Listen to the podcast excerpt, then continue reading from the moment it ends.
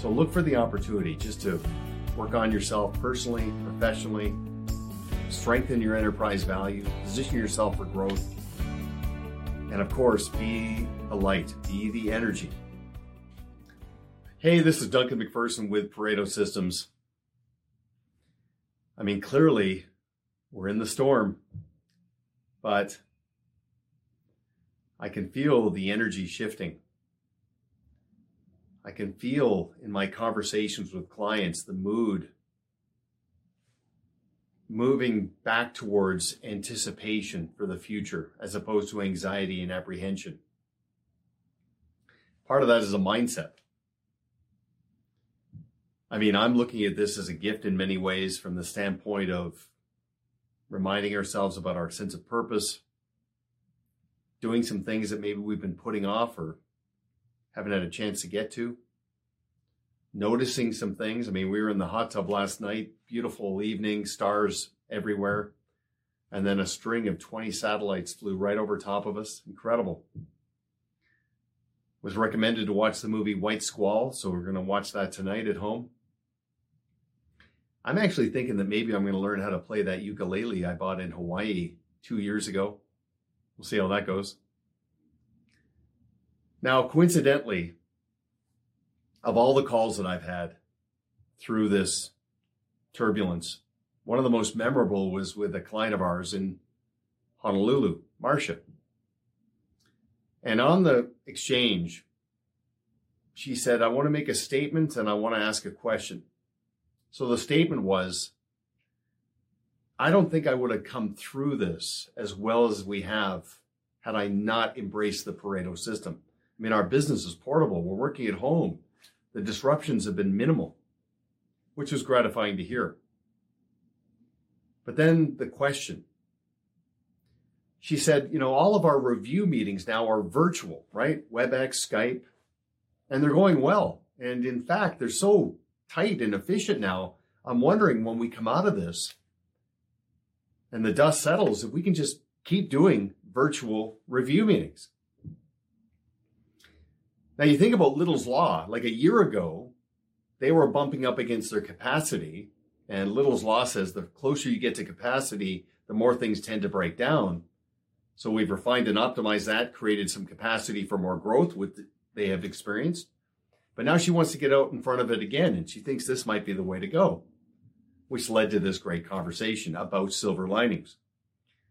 So the first thing I reminded her is they're not review meetings. They're not a rehash of something that happened in the past. They're a strategy and tactical meeting where you invest the past into the future, make mid course corrections, and make sure we're completely in sync. And it's an essential part of the process. Again, we want the clients to trust the practice and the process as much as they trust the people.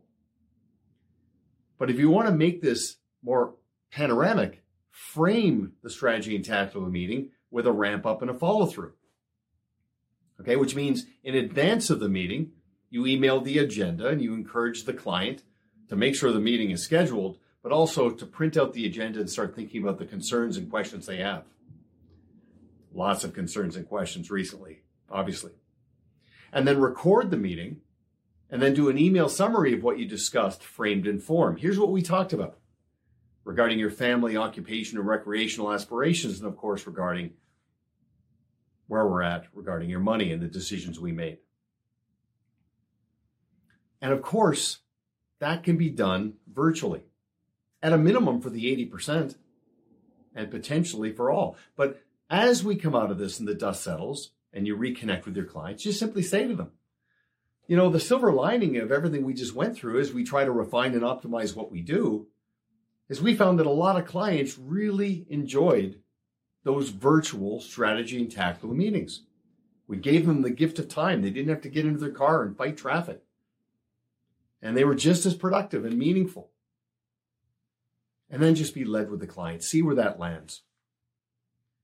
And you're going to have some clients who say, well, I wish we would have started doing this five years ago. I mean, they're amazing. You'll have some clients who will say, you know, I'd still like to meet with you face to face once a year but two or three other meetings throughout the year done virtually like that, perfectly fine. And this gives you an opportunity to just land in that sweet spot and remind your clients that, look, you're still growing, but you're maintaining scarcity, which means you can say to your clients, look, we want to get in front of our growth model. I mean, we only accept new clients who are introduced to us, but we do receive a lot of introductions. But we don't want it to come at the expense of the client experience and have that get diluted. So we're constantly being mindful of that balance. It's powerful. This is an example of what it means to work on the business, right?